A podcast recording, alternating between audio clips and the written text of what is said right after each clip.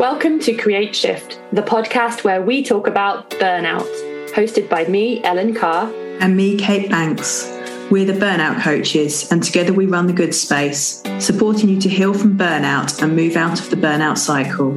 If you're ready to rip up the rules and create a life in which you can thrive, then this is the podcast for you. Hello, welcome back to Create Shift. And today it is a solo episode for me, Ellen, so hosting solo. But I'm not alone. I am joined by Agnes Becker of We Are Stardust for the first guest interview that we've had in a long time. And that's something that we're bringing back on the podcast. So we're going to be mixing it up with solo episodes and episodes with Kate and I and episodes with lovely guests. And Agnes is the first of those lovely guests. So in it we talk about her work supporting people to connect to the more than human world, connect back to the more than human world, and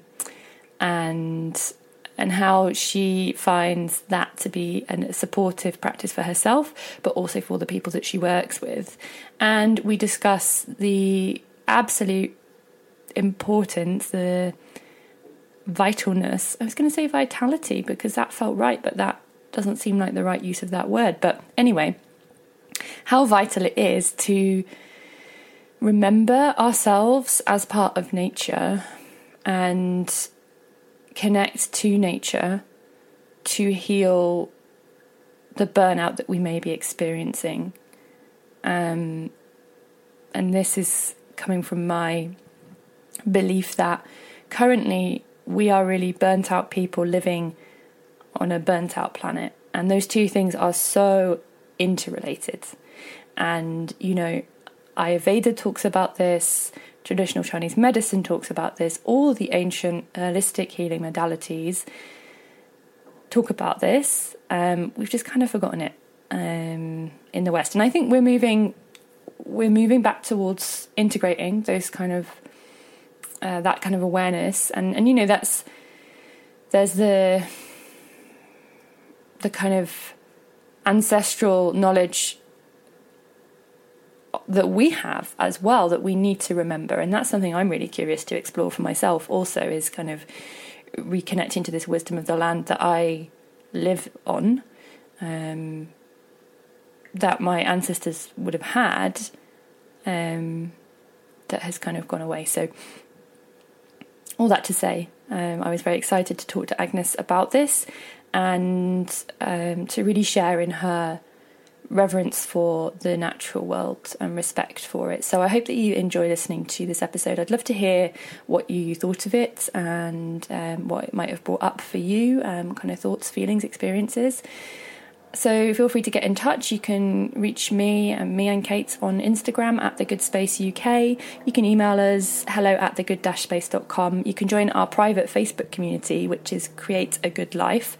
And that's a really lovely space that we hold for women who are wanting to lead lives that don't lead to burnout.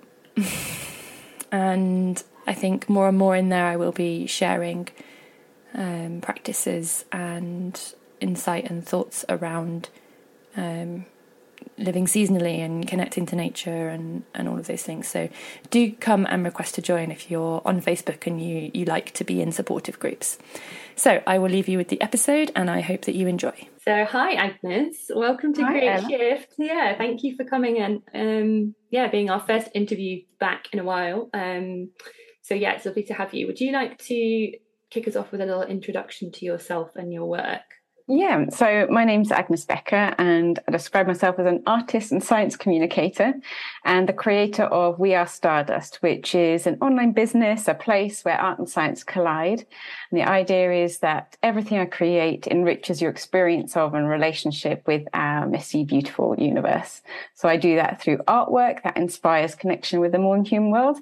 And I'm just starting to create this year-long adventure program, which is a virtual kind of guided virtual experience to encourage you to rewild your soul. Thank you. That's lovely. I feel like you've got that nailed. Like, you really know how to talk about everything you're doing. Very nice. It's taken me a long time. Yeah. Well done. You've got it down. So I I wanted to have you on today because obviously Kate and I work with burnout, and we talk about burnout on the podcast.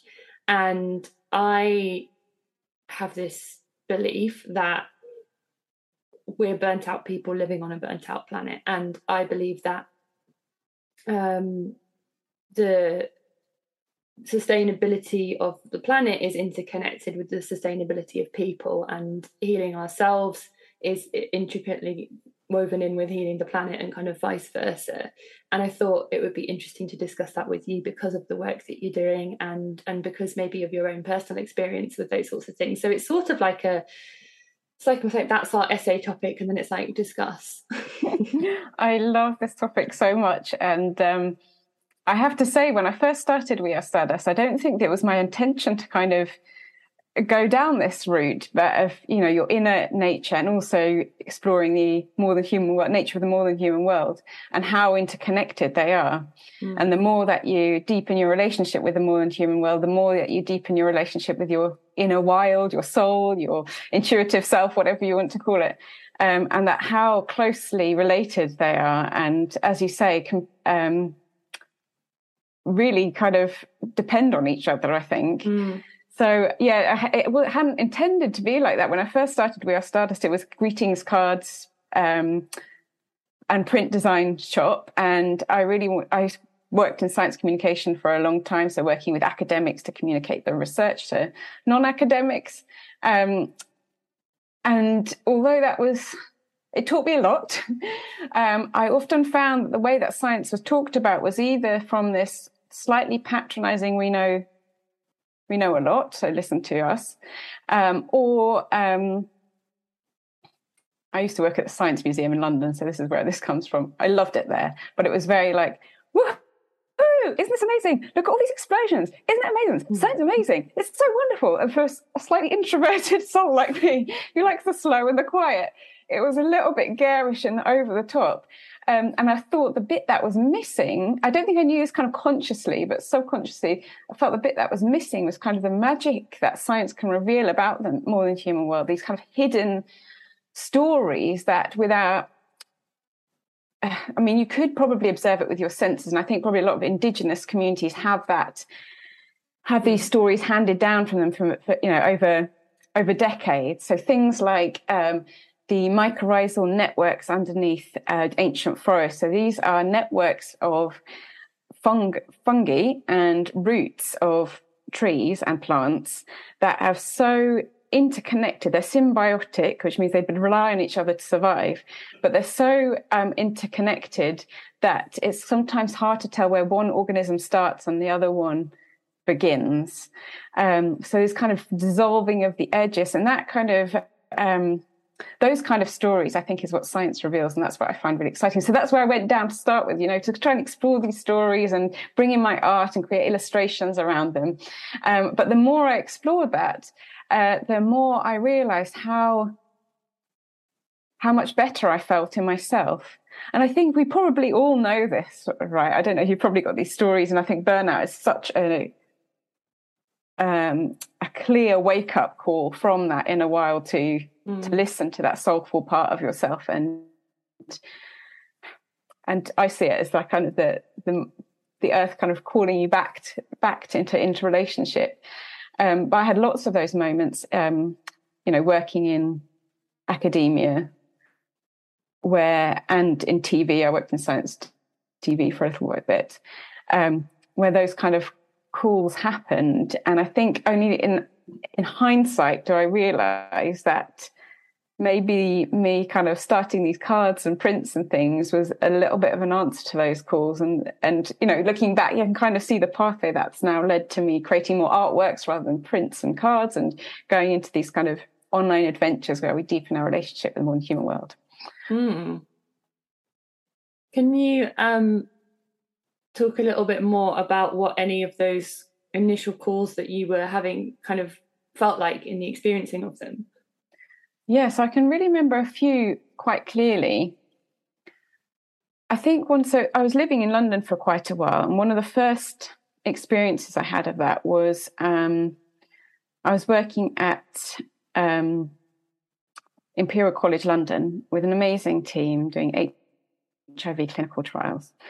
And I was quite a young 20-something there doing communications work, which within academia, some academics really understand the importance of communicating in their research.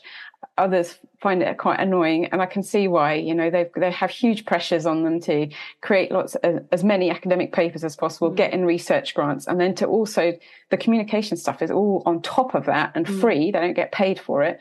So I can kind of see where that comes from. But my trickiness was as this very young looking woman in a quite a patriarchal academic sphere, talking about a subject that they weren't really that interested in. I wanted to get a bit of training on assertiveness. And I went on this assertiveness training course with these two incredible women who I've since tried to track down to say thank you, because it was more like life coaching or something like that than assertiveness, actually. And in part of that kind of 2-day training program, one of the questions they asked was, what do you need more of in your life? And the first thing that I thought of was mud. Which I hadn't expected at all. We'd been talking a bit about our childhoods and that kind of thing, and a lot of that was spent, you know, in mud. So yeah, I needed more mud. And so that was one of the calls. And then another one, which I'm sure many folk maybe in this kind of burnout phase will identify with, was being in a basement meeting room now at a different university in Bloomsbury. And in this basement meeting room, there wasn't any natural light. There weren't any plants. It was kind of a 3-hour meeting in this space. It was sort of sapping the life force out of me. And I'm sure the other folk there as well. Anyway, there was just this one moment where I was doodling on my page. I did give my presentation. Again, I'm not entirely sure if anyone was really that interested, but it was kind of them to ask me. I was doodling on my page, and suddenly this real...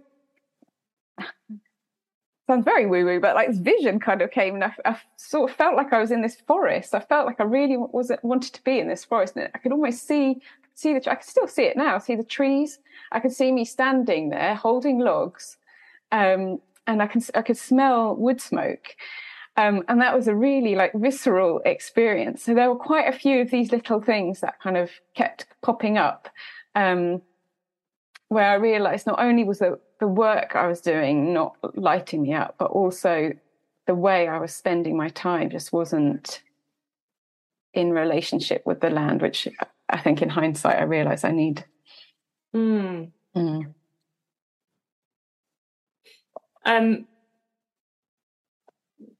you were kind of growing up, was your relationship quite, you know, were you quite part of the land and kind of like, you know, yeah. I'd say I had a really beautiful childhood. I'm so grateful to my parents, and it was filled with a lot of love and a lot of curiosity and learning. My dad's German and my mum's English. And I think sometimes obviously I don't have experience in other families, but I feel like having that other cultural influence enabled me to not feel so entrenched in perhaps the cultural thinking within just the UK or within my school, I would say, even that smaller space. So I'm really grateful that I had lots of influences from different cultures. My parents loved theatre, my dad was a medic, my mum was a linguist. There was always lots of learning, and being outdoors was a big part of that. And my mum loves gardening, so I spent a lot of time in her kind of the wild spaces of her garden, making mud pies and potions, you know, like a lot of children do, I think. Yeah. It's very instinctive, isn't it, for a lot of kids to explore the world without those kind of subject boxes, I suppose, just exploring it for the joy of it. And so you got these kind of calls and signs, which are really like, you seem like you've always been quite tapped into that intuitive part of yourself to be able to get those signs and let them come through. Yeah, that's a good point, actually. I never thought of that. I think I get overwhelmed and anxious quite quickly. So that's always been part of me. And I've always wondered why that was. Like, why can't I manage like everybody else? And I wonder if it is because, you know, part of hearing those calls, like you say, is being open to that. And maybe when you're kind of open to all those signs and signals, it can be really overwhelming. Mm. So I hadn't ever thought of that, but yeah, you're probably right. There is a part that where you have to be open to hear it and notice it. And I think they come through in different ways. You know, sometimes it comes from the body, and that's probably quite common for a lot of people, that they get those signs as like physical signs of, you know, feeling burnt out or stuff not being right. But yeah, other times they come through in signs like that. And so you got these signs, and then, you know, because obviously you don't live in London now. Mm. You live much more kind of in the countryside now, right? Yeah. So was it kind of quite quickly that you then started to like make changes? It was quite slow. And actually, you mentioning burnout, I should probably mention that I nearly burned out as well. It was towards the end of my time within university, and it was unfortunately a very stressful project, just because of a lot of things that happened on the leadership level. That meant that the team was kind of left on their own for a long time, and there was lots of sort of short extensions to the grants, and it just became very stressful. And being in the communications side rather than academic, I couldn't apply for funding. Mm. So I was totally reliant on the academics. And after a full year of that, I definitely had those physical signs. I wasn't sleeping well, my heart palpitations all day.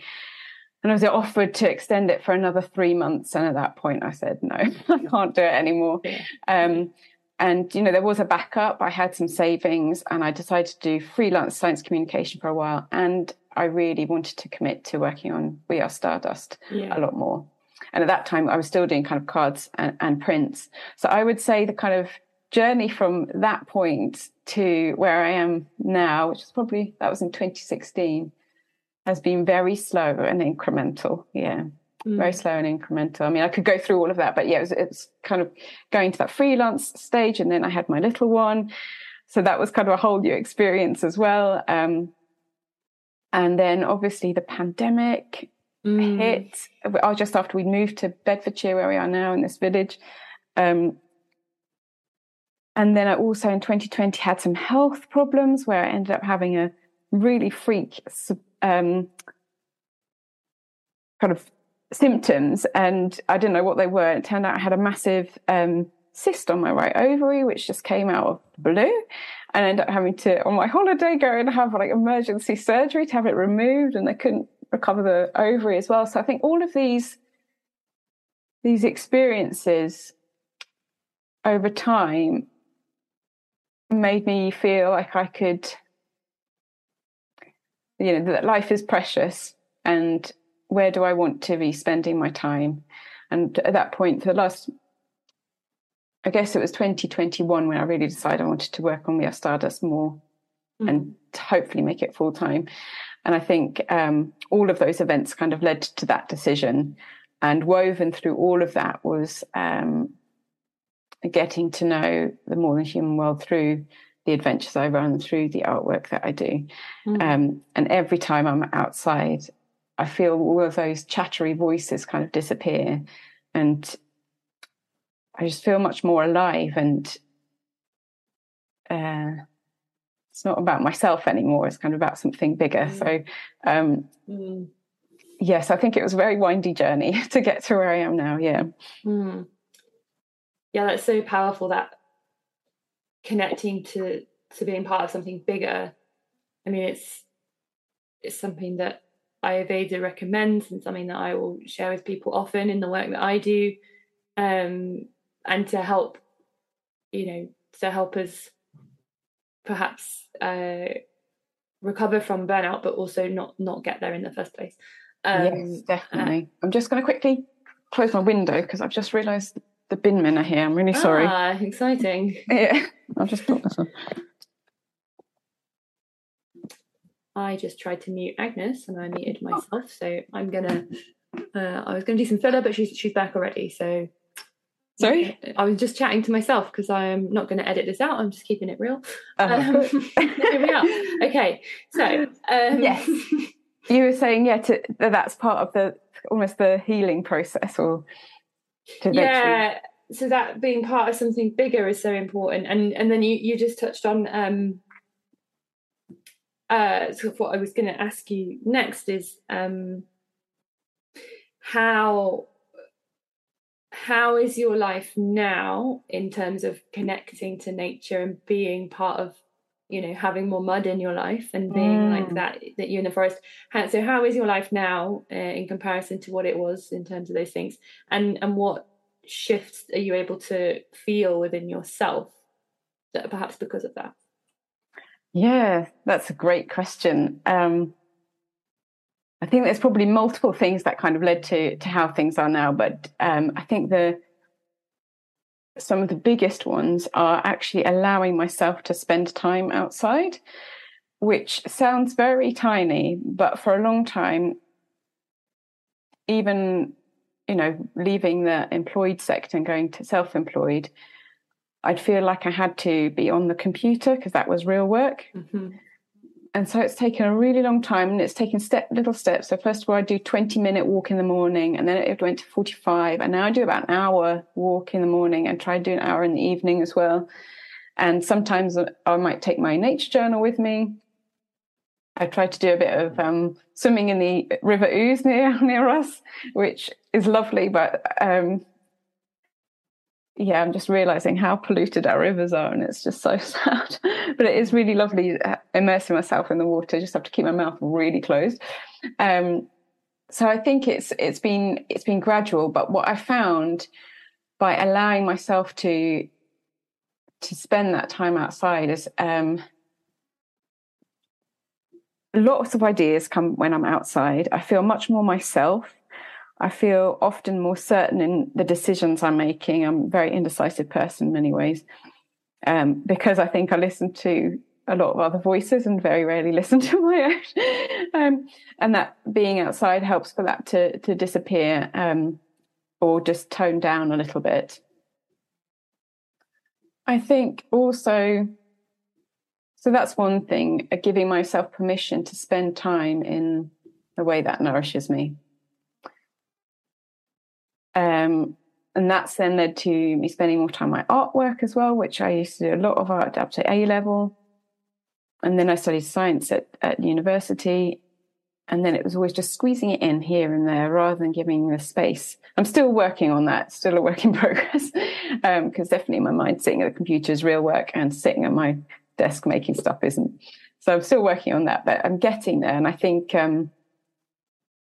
spending time outside with the modern human world and learning about not just time, actually, it's actually really engaging and learning and noticing and observing has influenced how I want to create my art. So that's really exciting. So I'm trying to make more natural inks. I'm exploring with different textures and river water and all this kind of stuff. So so that's really helped to allow me to spend, again, I guess, time doing what I think deep down I've always wanted to do. And then I think the third one, which is incredible and also quite painful as well, is this feeling of being really alive. I think when I was in employment, you know, you have to numb a lot of yourself to be able to adhere to other people's kind of rhythms and needs and stuff like that. So being able to kind of strip that conditioning, I suppose, of what you should be doing, how you should be living your life, and really getting to know. So I think I might try and give a good example. So, for example, in spring, I ran this adventure called the Nesting Adventure, where we were learning about local birds and nests and the egg. So it's kind of learning about the modern human world and then also reflecting that back on ourselves with this precious little nest. It was during the pandemic as well, this precious nest in quite an unpredictable, uncertain world, just hidden slightly by this vegetation.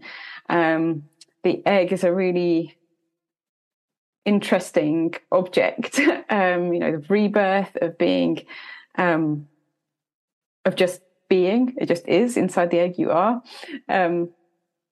And then also learning about the birds that I've grown up with, you know, blackbirds, robins, things like that I've grown up with and never really stopped to actually engage with how they're living their life and how I'm living my life might impact how they're living their life.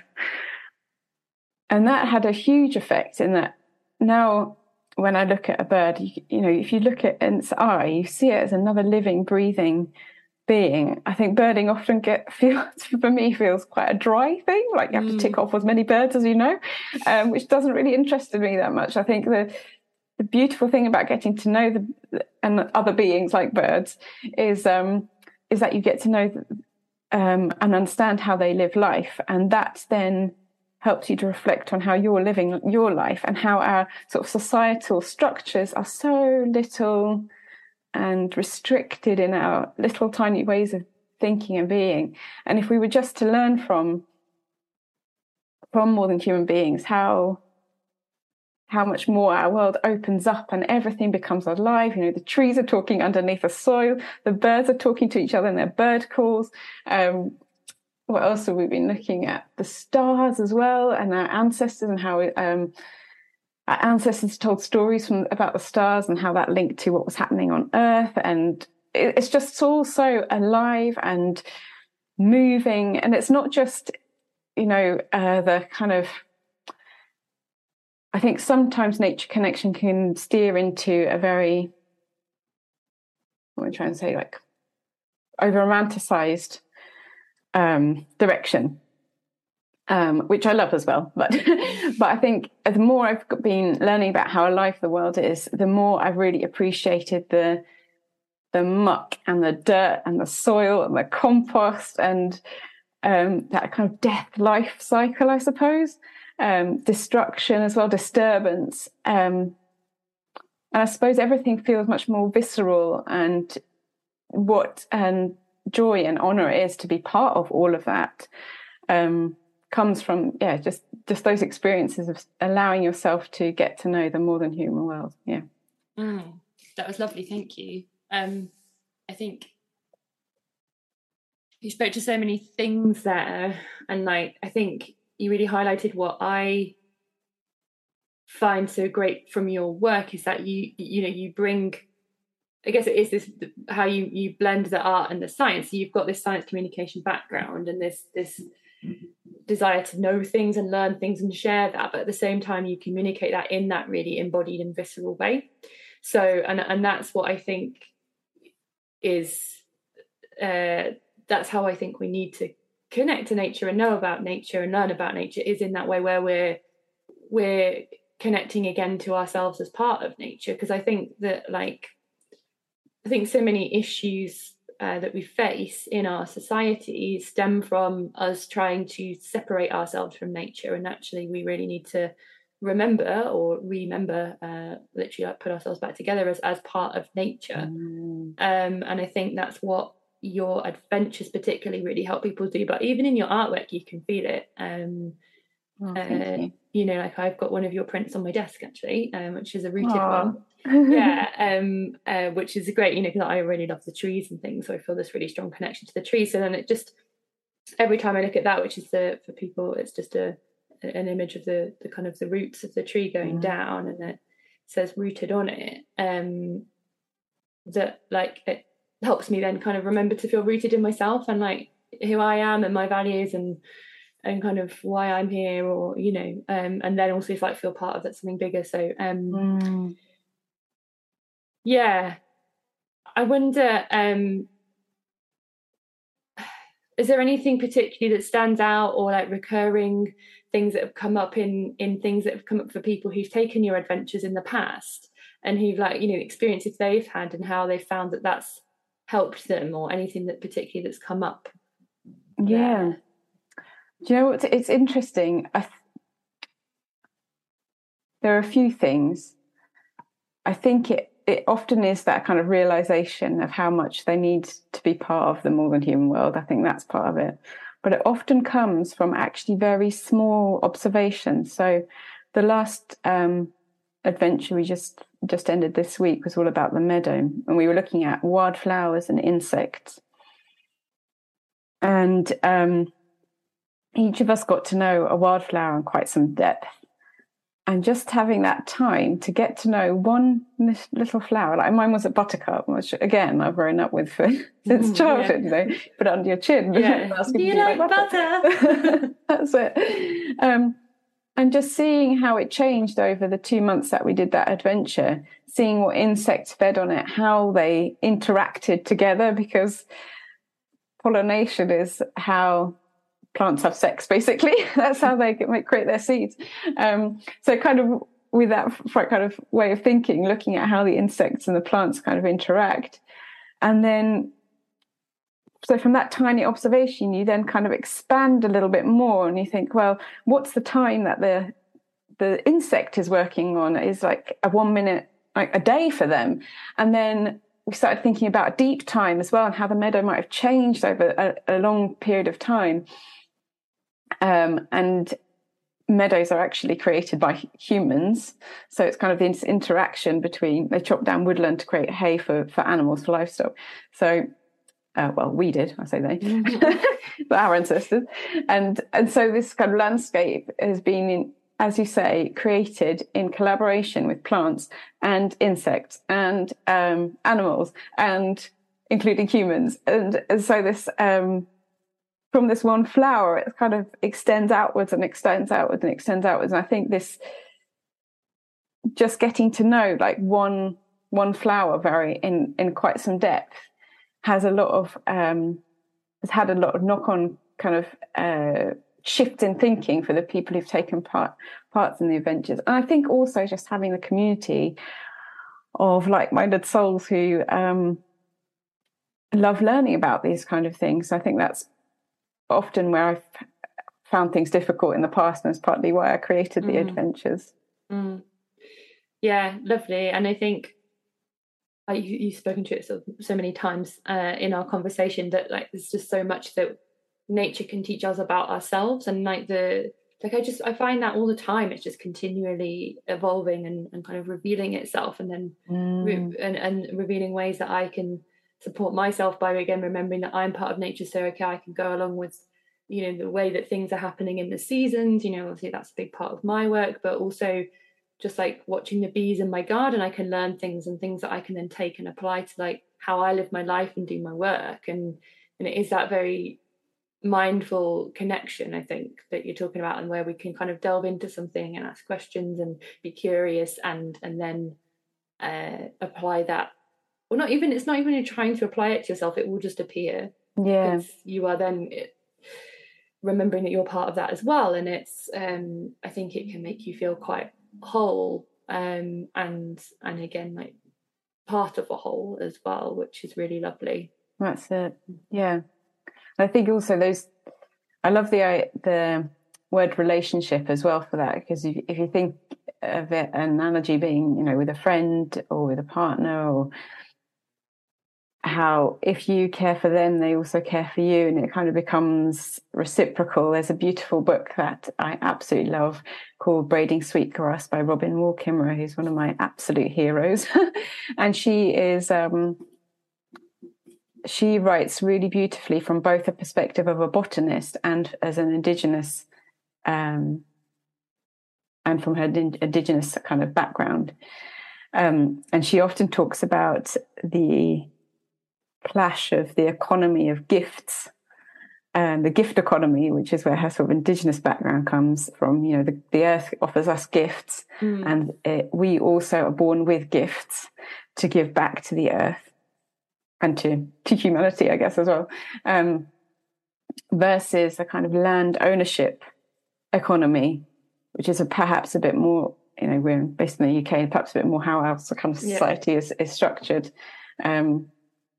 And I think what she does really well is kind of to help blend the two together. You know, we're not all going to become hunter-gatherers, so kind of blending those two together, and how can we use the gifts that we have, which is part of coming back to that internal nature, and not suppressing it, so that we go into burnout, and rediscovering those gifts, and that being part of this whole as well, which I really love.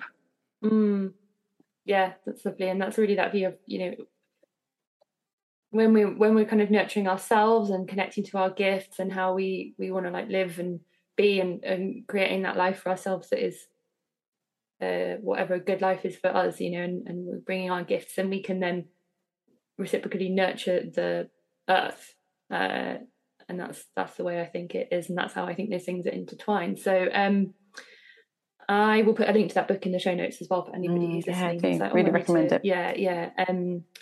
Yeah, I've heard you talk about that before and thought I've definitely written it down before. You can get it on audiobook as well, which is how I listen to it. And it's Robin Wall Kimmerer reading it as well, which is really nice. Lovely. Yeah, yeah, it's always nice when it's the author reading the book. Yeah.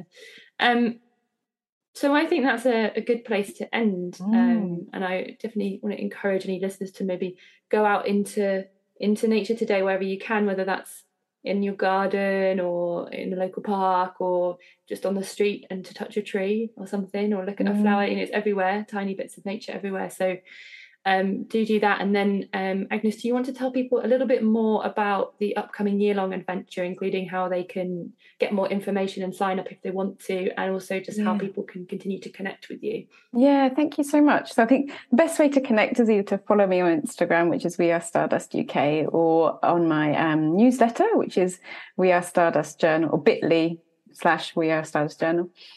And yeah, I've got starting in... So doors will close 23rd of September, which is autumn equinox, so good place to remember that.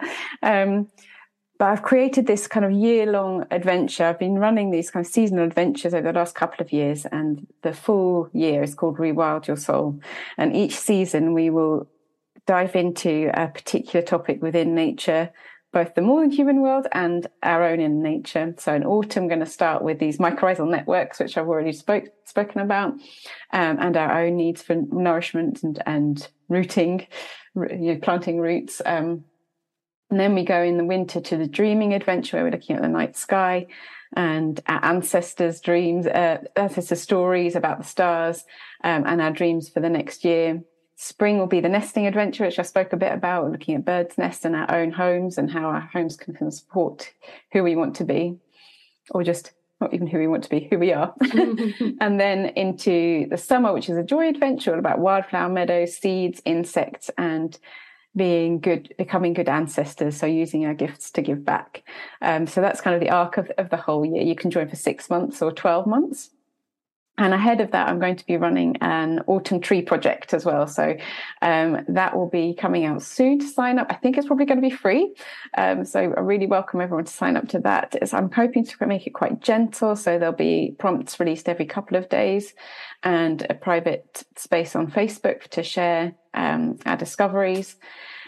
So those are probably, that's probably the best place to find me, and those are the best things that are coming up at the moment to engage with. I will also be doing a night sky nature journaling project for free as well, come winter. And I found that really, I know lots of people struggle with winter, and I found that incredibly helpful during the dark months. Yeah, amazing, thank you. And like, for anybody listening who's listened to the podcast a lot before or kind of engaged with my work and things, like all of what Agnes is just sharing, I'm sure you'll pick up on it as well, as so connected to what Ayurveda and other holistic kind of healing modalities teach about how to live for inner harmony, really. So a great thing to do if you want to support your your whole holistic well-being. So thank you so much for coming on, Agnes. Thanks so much, Ellen. It's been lovely talking to you. So that was Agnes Becker and I having a conversation. What did you think? It would be great to hear how this podcast episode maybe supported you, or what it's made you feel curious about, or anything new you might be looking to incorporate into your life, changes you might be making as a result of this, or any questions that you've got. So as I mentioned at the beginning, please do reach out on Instagram at thegood-space. Oh, that's not right. That's the email. Instagram at thegood-space UK. Email hello@thegood-space.com. Find our website, good-space.com, and also please do come along to join our private Facebook community, Create a Good Life. If you are a woman and you are wanting to have some support and community around living a life that is good for you, away from the shoulds and the rules and everything that society kind of tells us that we should be doing. So come along, we'd love to have you join us there. And if you are enjoying the podcast, we would love it if you could just take a few minutes to leave a rating and review. I know everybody asks for a reason. It's important. It helps people to find the podcasts. It helps us to be discovered by other people who might benefit from our work. So you can head to iTunes or Apple Podcasts, find us on there. We'll put the link in the show notes, actually. If that's not a bit too meta.